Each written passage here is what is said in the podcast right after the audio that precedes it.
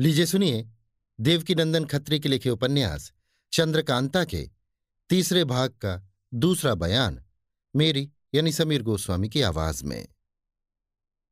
कुंवर बीरेंद्र सिंह बैठे फतेह सिंह से बातें कर रहे थे कि एक मालिन, जो जवान और कुछ खूबसूरत भी थी, हाथ में जंगली फूलों की डाली लिए कुमार के बगल से इस तरह निकली, जैसे उसको ये मालूम नहीं कि यहाँ कोई है। मुँह से कहती जाती थी आज जंगली फूलों का गहना बनाने में देरी हो गई। ज़रूर कुमारी खफा होंगी। देखें क्या दुर्दशा होती है। इस बात को दोनों ने सुना। कुमार ने फतेह सिंह से कहा, मालूम होता है ये उन्हीं की मालिन है। इसको बुला के पूछो तो सही।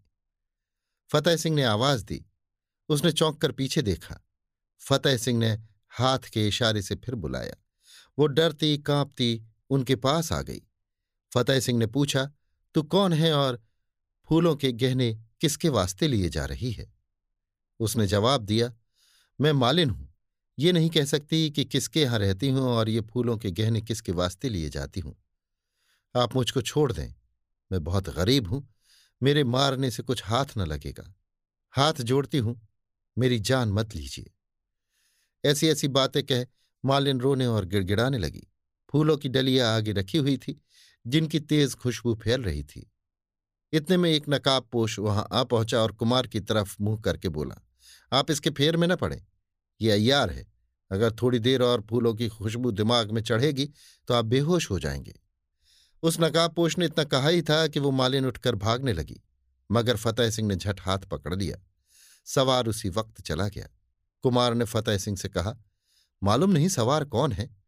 और मेरे साथ ये नेकी करने की उसको क्या ज़रूरत थी?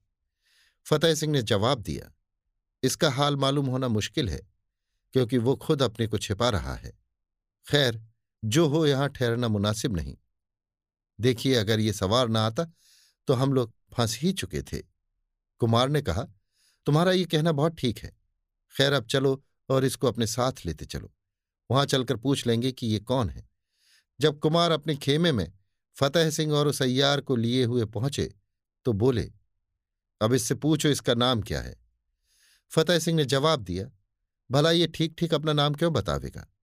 देखिए, मैं अभी मालूम किए लेता हूँ। फतेह सिंह ने गर्म पानी मंगवाकर उस अय्यार का मुँह धुलाया। अब साफ़ पहचान गए कि ये पंडित बद्रीनाथ हैं। कुमार ने पूछा, क्यों? अब तुम्हारे साथ क्या सलूक किया जाए? बद्रीनाथ ने जवाब दिया, जो मुनासिब हो कीजिए। कुमार ने फतेह सिंह से कहा, इनकी तुम हिफाजत करो। जब तेज सिंह आवेंगे तो वही इनका फैसला करेंगे। ये सुन फतेह सिंह बद्रीनाथ को ले अपने खेमे में चले गए। शाम को, बल्कि कुछ रात बीते, तेज सिंह, देवी सिंह और ज्योतिषी जी लौट कर आए और कुमार के खेमे में गए। उन्होंने पूछा, कहो, कुछ पता लगा? तेज सिंह, कुछ पता न लगा दिन भर परेशान हुए, मगर कोई काम न चला। कुमार, ऊँची सांस लेकर, फिर अब क्या किया जाएगा? तेज सिंह, किया क्या जाएगा? आजकल में पता लगेगा ही। कुमार, हमने भी एक अय्यार को गिरफ़्तार किया है। तेज सिंह, हैं? किसको? वो कहाँ है? कुमार, फतेह सिंह के पहरे में, उसको बुला के देखो कौन है। देवी सिंह को भेजकर फतेह सिंह को मैं अय्यार के बुलवाया। जब बद्रीनाथ की सूरत देखी तो खुश हो गए और बोले, क्यों? अब क्या इरादा है? बद्रीनाथ, इरादा जो पहले था वही अब भी है? तेज सिंह, अब भी शिवदत्त का साथ छोड़ोगे या नहीं? बद्रीनाथ। महाराज शिवदत्त का साथ क्यों छोड़ने लगे? तेज सिंह। तो फिर कैद हो जाओगे? बद्रीनाथ। चाहे जो हो। तेज सिंह। ये मत समझना कि तुम्हारे साथी लोग छुड़ा ले जाएँगे। हमारा कैद खाना ऐसा नहीं है। बद्रीनाथ। उस कैद खाने का हाल भी मालूम है। वहाँ भेजो भी तो सही। देवी सिंह। वाहरे ने डर तेज सिंह ने फतेह सिंह से कहा इनके ऊपर सख्त पहरा मुकर्र कीजिए। अब रात हो गई है, कल इनको बड़े घर पहुँचाया जाएगा। फतेह सिंह ने अपने मातहत सिपाहियों को बुलाकर बद्रीनाथ को उनके सुपुर्द किया। इतने ही में चौबदार ने आकर एक चिट्ठी उनके हाथ में दी और कहा कि एक नकाबपोश सवार बाहर हाजिर है, जिसने ये चिट्ठी कुमार को देने के लिए दी है। तेज सिंह ने चिट्ठी कुमार के हाथ में दे दी। उन्होंने खोलकर पढ़ा, बरवा। सुख संपत्ति सब त्यागियों जिनके हेतु, वे निर्मोही ऐसे, सुधही न लेत। राज छोड़ बन जोगी भसम रमाए, विरह अनल की धूनी तापत हाय कोई वियोगनी पढ़ते ही आँखें डबडब आई रुंधी गले से अटक कर बोले, उसको अंदर बुलाओ जो चिट्ठी लाया है। हुक्म पाते ही चौबदार उस नकाब पोष सवार को लेने बाहर गया, मगर तुरंत वापस आकर बोला वो सवार तो मालूम नहीं कहाँ चला गया। इस बात को सुनते ही कुमार के जी को कितना दुख हुआ वे ही जानते होंगे। वो चिट्ठी तेज सिंह के हाथ में दे दी। उन्होंने भी पढ़ा।